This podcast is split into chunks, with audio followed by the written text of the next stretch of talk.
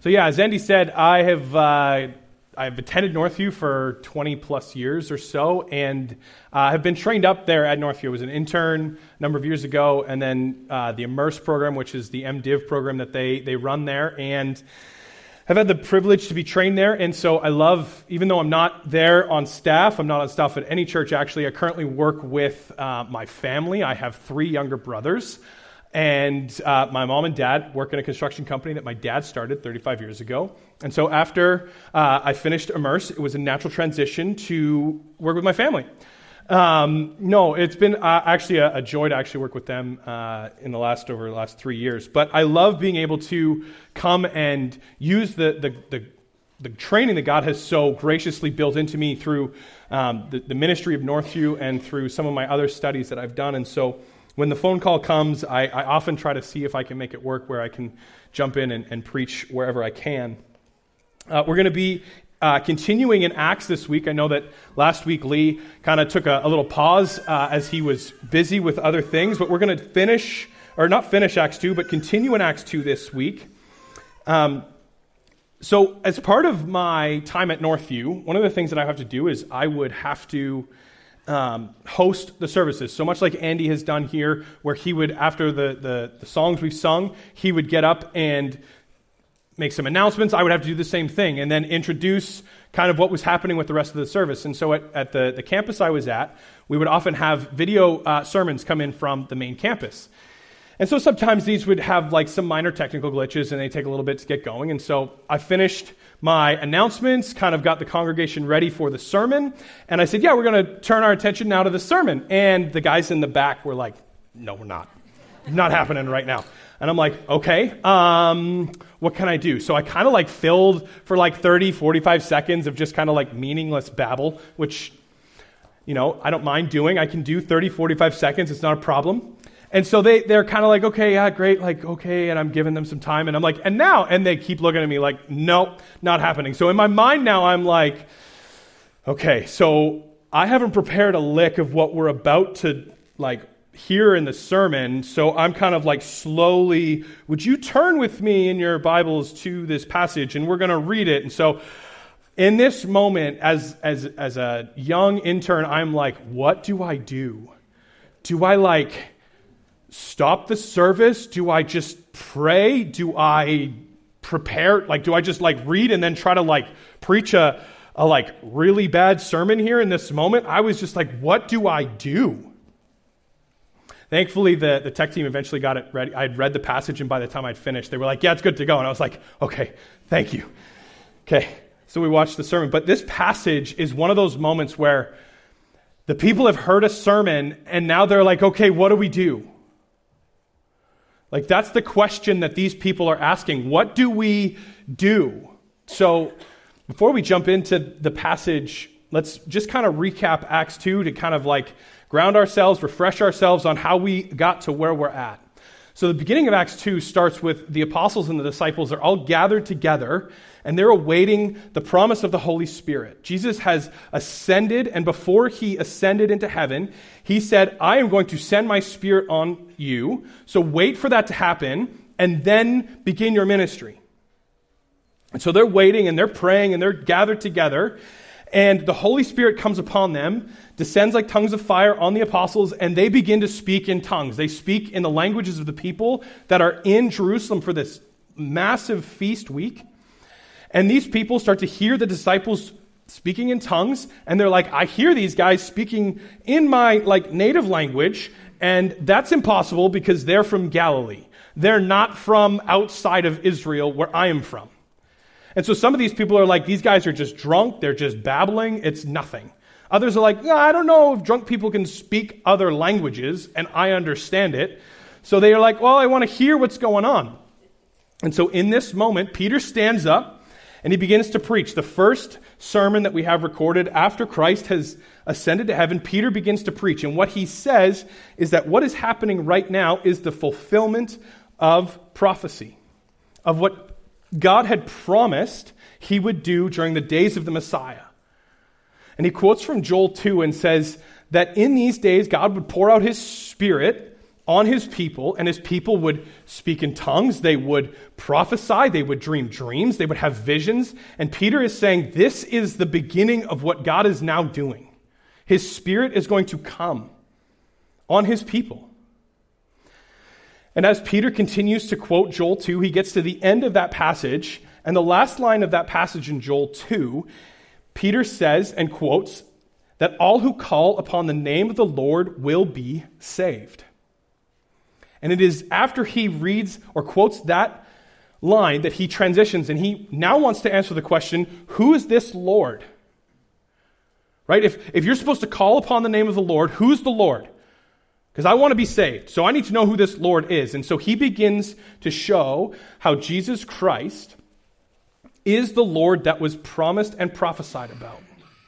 How Jesus Christ fulfills the prophecies of the Messiah, and how God has made him both Lord and Christ.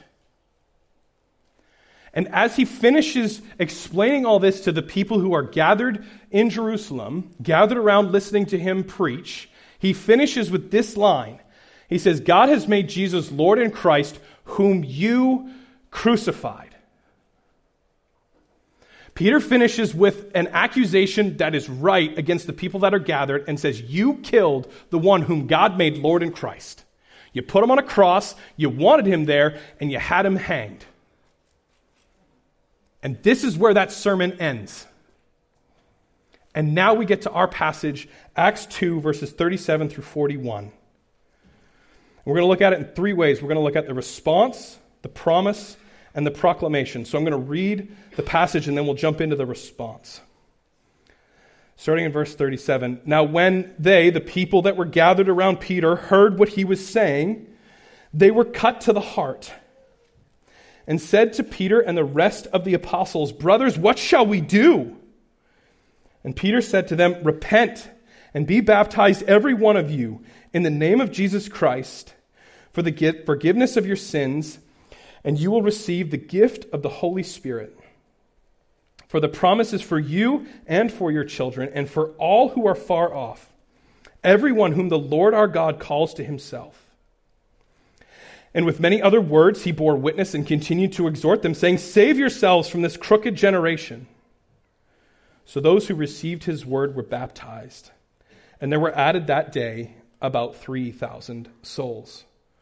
So we're first going to look at the response, the first part of this passage. So when the people heard what Peter was saying, they were cut to the heart. They were devastated by the news of hearing that they had crucified the one whom God had made Lord and Christ. Right? Have you ever gotten really, really terrible news? Uh, a cancer diagnosis, a death in the family, something terrible, and it just takes everything out of you. Like your shoulders slump forward, your breath leaves you. You Maybe you fall to your knees. You're cut to the heart. Your heart is devastated by this news. These are the people in this moment. They are cut to the heart. And so naturally, when, when this happens, people are like, okay, so what do I do? Right? Sometimes when this happens in our lives, we cry out, God, what am I supposed to do with this? And these people, they cry out to Peter, what do we do? And so Peter stands up. He's just finished, and he's like, Sweet, another sermon. Good preacher never wastes a moment to preach. So he says, stands up and commands the people, repent and be baptized, every one of you, in the name of Jesus Christ. So Peter calls for a twofold response. As these people have been cut to the heart, he says, first, repent and then be baptized. So let's look at repentance. So when Peter calls people to repent, we need to understand what he means by that. So repentance just simply means turning from one direction and going in the other direction. So when uh, I was on a, a, conference trip with a bunch of pastors from Northview, there was a couple of female staff members who had gone um, for dinner somewhere, and they were on their way back to the hotel, and they were taking the light uh, rail transit system. And they had missed the stop and they kind of gotten lost and they were like, oh, well, we'll just kind of take the train to where it ends and then come back. And so they're on this light rail train, and as they are riding on this, they see more and more people kind of exiting the train, but not more people entering the train. And they're kind of like, oh, that's a little odd, but like, no big deal. Like, it must be getting towards the end of the line, so most people aren't going that way. And they go a couple more stops, and as this one person is getting off this stop, he, he comes over to these two women and he says, You might want to get off here at this station. And they kind of look at him and they're like, What do you mean? He's like, Past this station, you cannot guarantee that all will be well for you going forward. And they're kind of like, Oh, interesting. So they decided to get off the train and take the next train going back towards the hotel. That's repentance. It's saying, I'm going in one direction, and I am now going to turn around and go the opposite direction. Okay? So that we can call that the behavioral, right? They, they got off the train and turned around. The behavior changed. But there's more to repentance than just changing behavior, right? Our hearts also need to repent. So, uh, before I got married, I was kind of meh towards Christmas decorations. Um, I didn't put them up. I was like, oh, I got to take them down then, and then I got to put them away. So, meh. And then I got married, and I inherited a slew of Christmas decorations. There is a like closet under the stairs full of Christmas. And so, over the last few years, my heart has generally warmed to the idea of putting up Christmas decorations to the point where I now am looking forward to it. This year, I was like, wait, I'm actually wanting to do this? This is weird. I'm not used to this. That's a, that's a repentance of the heart, right? I was like, meh. And then I turned, and now I'm like, this is fun. Even though I got to take it down in two months, this is fun, right? My heart grew two sizes that day. Um, that's a repentance of the heart. And that is the larger part of repentance. See, I can change behavior, I can put up the decorations, and my heart's not really in it. So, what we're after is a repentance of the heart. And what Peter is calling the people to here is to repent of their rejection of Jesus. See, the reason they killed him is because they rejected him as king. They rejected him as Lord. And they said, I would rather have you die than have you be king. And the same is for us now today. The same call is to repent of how we treat Jesus. Do you want him dead so he cannot be Lord of your life? Or do you want him to be reigning and ruling over your life? Those are your options. You are going one way where you are saying, Jesus, I want you dead so I can rule. Or you repent of that and you say, No, Jesus, I want you to be king. I want you to be Lord. I want you to reign in my life. That's the repentance. And the behavior will follow. Because if you make Jesus king, you now will submit to your king because your heart wants to. Doesn't mean you're going to do it perfectly, doesn't mean you're going to be amazing at it, but it means that now your heart wants to follow Jesus. So if, if you are here today and you're kind of standing on the outside of this whole Christian thing and looking at, like, I don't know, Jesus, yes, no, the offer is to repent. Turn to Jesus. Repent. Turn away from your rejection of Him and turn to Him.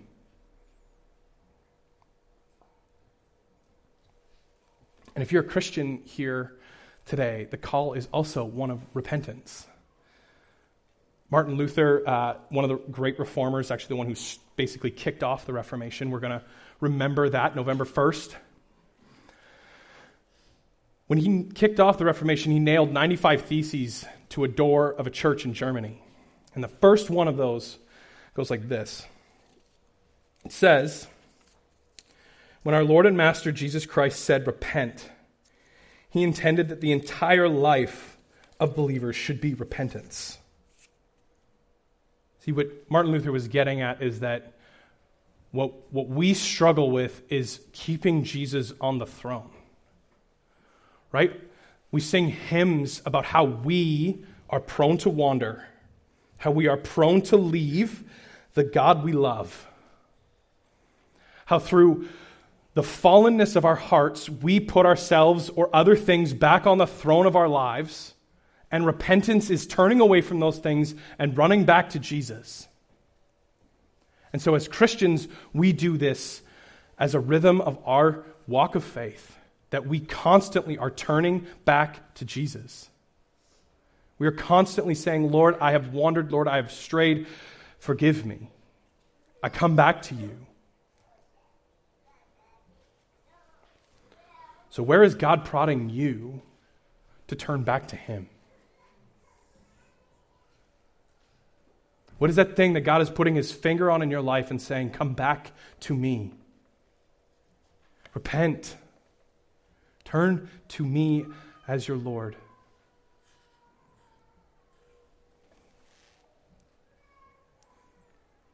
So Peter commands them to repent, and then he says, Be baptized, every one of you, in the name of Jesus.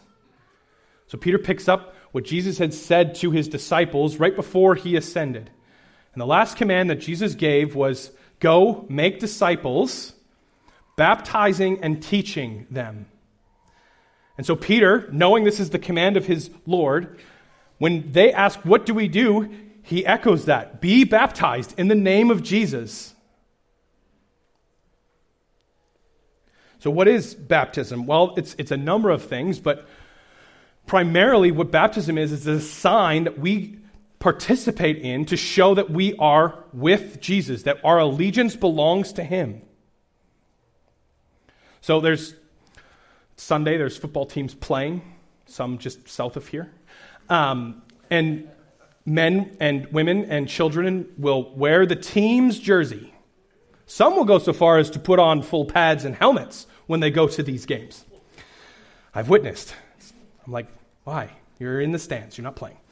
Um, but the reason we do this is because we want to say, I'm one of them. This is how I want to identify myself. I am one of them. But this is what baptism is. Baptism is saying, I'm putting on Jesus. But it's even more so than it's not just saying I'm like with Jesus, it's now saying I belong to Jesus. Like Jesus bought me.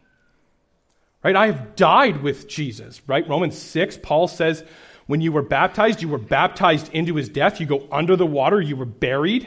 You died with Christ. When you come up out of the water, water, it's symbolizing and signifying the newness of life that you have in Christ and the hope of our resurrection to come. This is baptism. So if you are a Christian here today and you have not been baptized, can I encourage you be baptized? Plant that flag. Say, I am Team Jesus. He is my Lord. Like, baptism is a big deal outside of North America. There are people who think long and hard about it because when they get baptized, it means they are rejecting the faith of their community. They are saying, I am putting this aside and I am now with Jesus. So if you are a Christian, be baptized. And if you have been baptized, we can look back on that moment. We can look back on that time where we went under the water and remember that that signifies how we died with Christ on the cross. And how, when Christ was raised out of the grave, we too have the promise of new resurrection life that is guaranteed in Him. So let us remember our baptism because it helps us to remember what Christ has done. So the response that Peter commands is to repent and be baptized. And then he continues with the promise. And the promise is that be baptized, every one of you, in the name of Jesus Christ, for the forgiveness of your sins, and you will receive the gift of the Holy Spirit. For the promise is for you and your children, and for all who are far off, everyone whom the Lord our God calls to himself.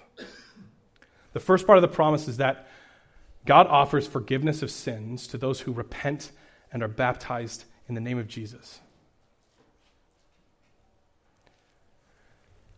Peter is hearkening back to that last line of the prophecy of Joel, where he says, All who call upon the name of the Lord will be saved. Forgiveness of sins is salvation. Our biggest threat in this world is our sin. It is not the inflation, it is not the payments we think we have to make, it is not the disease or the dysfunctional relationships. That is not our biggest problem. Those are problems. But our biggest problem is our sin. There's this great story uh, in Mark's gospel. It's the beginning of Jesus' ministry. And Jesus has been touring uh, around the Sea of Galilee. He's been healing people, he's been preaching. And one, uh, one day he's gathered at a house with all his disciples, and there's this crowd of people that have crushed into this house. And it is shoulder to shoulder, body to body. There's not a lot of room in this house, and Jesus is teaching there. And these four guys are like, hey, our buddy, he can't walk. So what he needs to be able to do is to walk. So they pick up the, the stretcher and they begin to walk him over to this house. They get to the house, they're like, well, that's going to be hard. Like, that's like a stretcher with a dude on it. We're not going to get it through. They're like, big brain idea, up on the roof and then we can drop them in.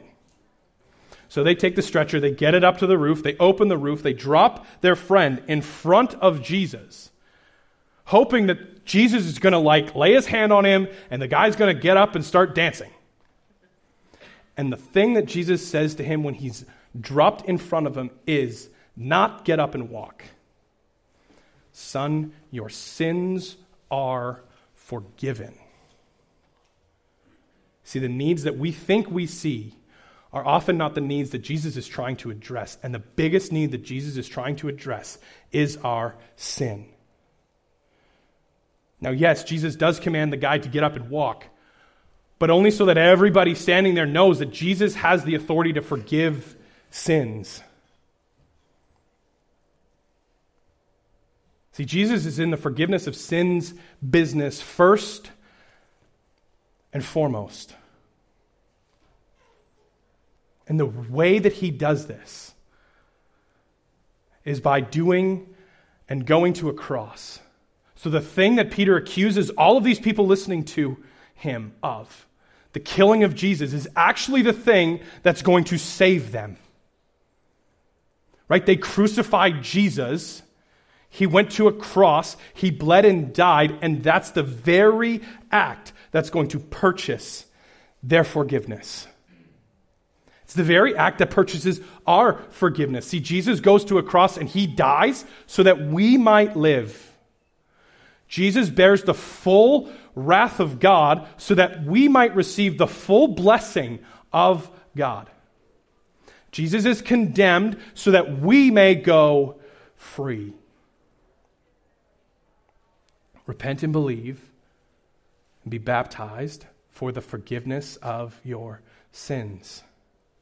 And this forgiveness is absolute and complete. David, when writing about the kind of grace that God shows, in Psalm 103 says this God does not deal with us according to our sins, nor repay us according to our iniquities. For as high as the heavens are above the earth, so great is the steadfast love toward those who fear him. As far as the east is from the west, so far does he remove our transgressions from us. I don't know if you stood on the edge of the ocean lately or on a mountaintop recently, but when you do those things and you look out at the expanse in front of you, how far is east from west? Like, do those things even come close? No. They're not even in the same realm anymore. And that's what God does with our sin. We stand over here, and God says, Okay, I'm going to take your sin from you, and I'm going to put it over here. So that they're not even like in the same ballpark. Your sins are gone. They are forgiven. They are washed clean because of the blood of Christ. Jeremiah 31 says it in a slightly different way. It says that God does not remember our sins against us. God forgets our sin. He chooses not to remember it. So, if you are sitting here under a burden of guilt and shame for whatever it is you may have done in your past or recently, know that God has removed that. Come to the foot of the cross. Let Him take that burden off of you and walk free in the gift of God's forgiveness. He has removed that from you. The guilt is gone. Forgiveness has come. He doesn't remember it. Why should we?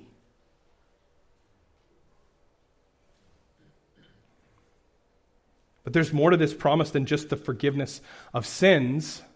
He also promises that God will give us His Spirit, the Holy Spirit. And notice the language that he uses. He says, And you will receive the gift of the Holy Spirit. Gifts aren't something you work for, gifts aren't something you earn, gifts aren't something you trade back and forth. A gift is given. So imagine that you work for me, and on payday, I go to all of you and hand out your paychecks because I still haven't figured out how to do the online banking thing. So I'm handing out paychecks, and as I hand them out, I say, This is my gift to you. And you're like, Awesome. So you open your envelope and you pull out your paycheck, you put it in your back pocket, and you open your envelope again, and you're like, You said there was a gift in here. Like you said, Here's your gift. So you open it, but there's no gift. Like I earned my paycheck. That's not a gift. Pretty terrible boss if you think that's a gift. Like I earned that. But if I hand you an envelope and I say, here's my gift to you, and you pull out your paycheck, and you open your envelope back up, and there's another check in there that's not your pay, it's a bonus, it's on top of, that's a gift. You didn't earn it, you didn't trade for it. Simply out of the generosity, I gave it. And this is what God does with his Holy Spirit. Right? He fulfills the prophecy of Joel by pouring out his spirit on his people. And now that we have the Holy Spirit, he does a number of things in our hearts. Right? He first opens our eyes to see the beauty of Christ. He, he opens our eyes to be able to see how good God is so that we would turn to Him. He confirms that we are now sons and daughters of the King, right? Paul talks about how we have received the spirit of adoption. And the Spirit also is a confirmation that what God has promised to do, He will finish. Right? God has promised to bring us back to life, to remove sin from us, and the Holy Spirit is the guarantee given to us that God will fulfill that word. So we receive the Holy Spirit as a gift.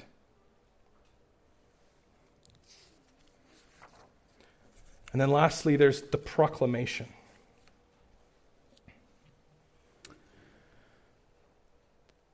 And with many other words, he bore witness, that's Peter, and continued to exhort them, saying, Save yourselves from this crooked generation. So those who received his word were baptized, and there were added that day about 3,000 souls. Notice that once Peter has exhorted and encouraged the people to be baptized, to repent for the forgiveness of sins, and receive the Holy Spirit, his message doesn't change. He doesn't say, okay, I've talked about repentance, I've talked about forgiveness of sins, and now I've got to find something else to talk about.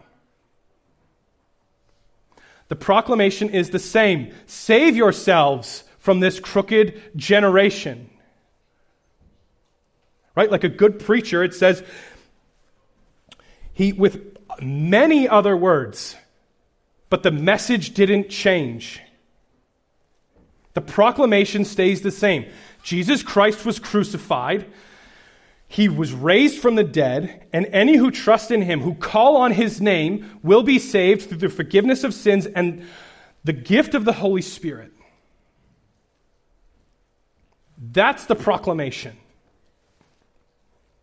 And it's fundamental to the Christian faith. Without it, you don't have a Christian message. There's this great uh, story about Vince Lombardi, who was a football coach of the Green Bay Packers in the 60s. And one training camp, he pulled all of his professional football players, some who had played for years professionally, into the locker room, and he held up a football. And he began with, This is a football. And from there, he began to talk about the fundamentals of playing football. And all of these professional football players were like, Yeah, we know. Some of them joked as they realized what was going on. They're like, Coach, can you just slow down a minute? I'm trying to take notes. But the point was taken that if you want to be a good football team, you have to start with the fundamentals. If you're going to preach a Christian message, it has to start with the death, resurrection of Jesus, and the free offer of forgiveness of sins to all who believe. Without it, you don't have a Christian message. So don't be deceived. If you hear somebody preaching Christ and all they are doing is saying, Yes, Christ is going to help you fulfill that dream that you have, that destiny that you think God has given you. But there is no mention of sin, repentance, forgiveness, that is not a Christian message. That is self help with Jesus on top. Or some will say, Come to Jesus, your best life now. Maybe not. Look at the world around us and how it is increasingly openly hostile to those who profess Jesus. Come to Jesus, and it may cost you your job.